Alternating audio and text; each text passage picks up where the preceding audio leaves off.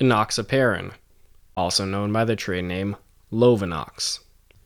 Enoxaparin is indicated for the prevention and treatment of venous thromboembolism, deep vein thrombosis, and pulmonary embolism, and the treatment of angina and myocardial infarction.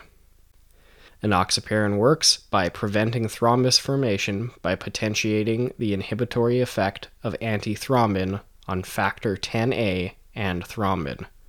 Enoxaparin is a low molecular weight heparin. The therapeutic classification of enoxaparin is an anticoagulant, and the pharmacologic class is an antithrombotic. Special considerations for nursing include a contraindication in patients with a pork hypersensitivity, as this is a porcine derived molecule.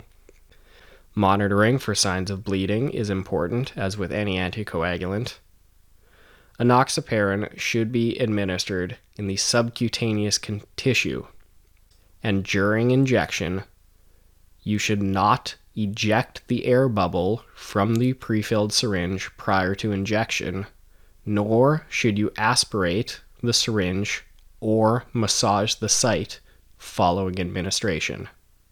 There have been case reports where patients who are taking enoxaparin receive any type of spinal puncture, like a spinal tap, spinal catheter, or neuroaxial anesthesia, can develop spinal and epidural hematomas due to their enoxaparin.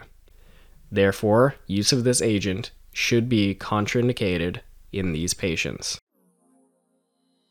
Visit nrsng.com slash 50meds for our free cheat sheet covering the 50 meds every nurse must know. That's nrsng.com slash 50meds. This has been another MedMaster podcast by nrsng.com with your host, licensed pharmacist Cody Magnuson, BSc, PharmD candidate. Now, from all of us at NRSNG, thanks for being here and happy nursing.